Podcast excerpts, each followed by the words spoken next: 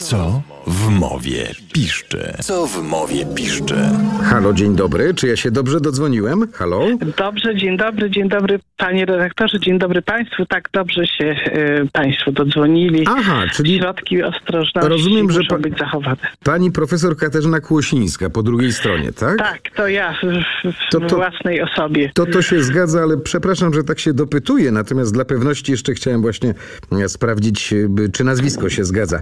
Pani profesor, e, e, listy od e, słuchaczy, za co bardzo dziękujemy, do pani wciąż przychodzą. Bardzo różne pytania. No i nieprzypadkowe to pytanie, pytanie o słowo kwarantanna. Państwo pytają, nasi słuchacze, o pochodzenie tego słowa. Skąd się wzięło? Tak, a słowo jest bardzo aktualne, dlatego tak dużo listów w tej sprawie przyszło. No, w słowie tym zawarty jest liczebnik 40. Po francusku quarant, w- po włosku quaranta, czy quaranta. Yy, I początkowo jako kwarantannę określano izolację i właśnie wówczas 40-dniową osób, zwierząt, ale też na przykład towarów, yy, które przypływały na statkach do portów, yy, szczególnie oczywiście z rejonów podzwrotnikowych, gdzie często panowała cholera. No, oczywiście chodziło o to, żeby e, odizolować e, tych ludzi, czy te zwierzęta i towary, żeby jeżeli się okazałoby, że one, one przenoszą, czy oni jakieś wirusy, czy są, są nośnikami wirusów, no to żeby te wirusy się nie rozprzestrzeniały. Dzisiaj wiadomo, m, nie musi to być okres 40-dniowy, mamy kwarantanny, nie wiem, dwutygodniowe czy tygodniowe, e, więc w znaczeniu tego słowa, czy właściwie w tym słowie obserwujemy coś, co no, można określić jako takie odklejenie się od etymologii, od pochodzenia, że to słowo już nie oznacza tego, co kiedyś oznaczało zgodnie z, z tym, z pochodzeniem. A przy okazji pan Michał z Warszawy pyta, czy mówimy, że ktoś jest na kwarantannie, czy w kwarantannie? E, Mówimy i tak, i tak, e, przy czym na kwarantannie dotyczy stanu, sytuacji, e, czyli takiej ogólnej sytuacji, natomiast w kwarantannie dotyczy miejsca, czyli na przykład ktoś jest w kwarantannie domowej, a pan redaktor w kwarantannie pracowej, Radiowej. jak się domyślam. Tak. Pan Krzysztof zastanawia się, czy powinniśmy mówić salon sukien ślubnych, czy salon sukni ślubnych. E, Ważne pytanie, bo problem na czasie.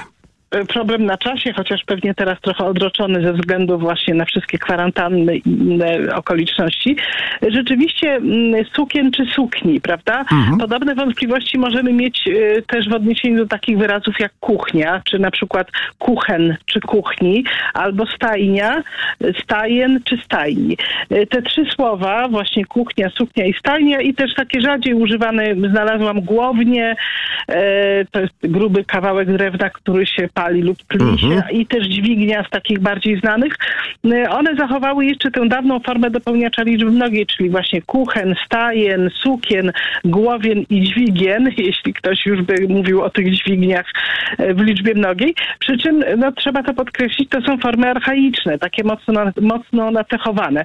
Współcześnie w takich zwykłych użyciach oczywiście mówimy sukni, stajni, pięć sukni, pięć stajni i tak dalej. A zatem y, salon sukien to jest sformułowanie absolutnie poprawne. A oczywiście, że to jest poprawne. W tym wyrażeniu używamy właśnie tej archaicznej formy sukien i, i można powiedzieć, że to się tak utrwaliło.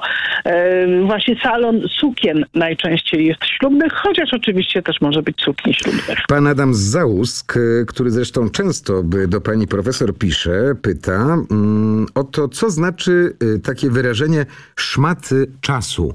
Często by używamy. Y, Skąd się to wzięło? Szmat czasu przede wszystkim właśnie wyjaśnijmy, co to znaczy. To jest bardzo długi okres. Na przykład szmat czasu się nie widzieliśmy. No właśnie, z panem redaktorem. Tak. Czyli to jest, to jest długi okres.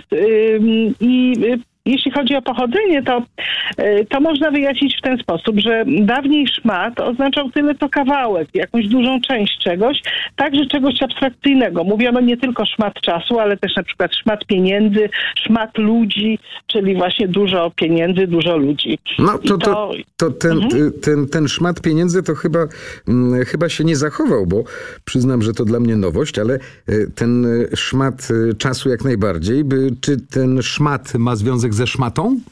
E, Tak, oczywiście. Szmat ma związek ze szmatą, dlatego że ten szmat y, oznaczał, jak mówiłam, e, duży kawałek czegoś i przede wszystkim czegoś konkretnego. A więc mówiono na przykład szmat kraju, szmat świata, do dzisiaj zresztą się tak mówi, prawda? Szmat świata, szmat lasu i też na przykład szmat płótna. No i ten szmat płótna to po prostu szmata, prawda? Czyli coś, co no, wiemy, kawałek płótna, czyli szmata. To W żargonie żeglarskim czasami na żagle mówi się szmaty.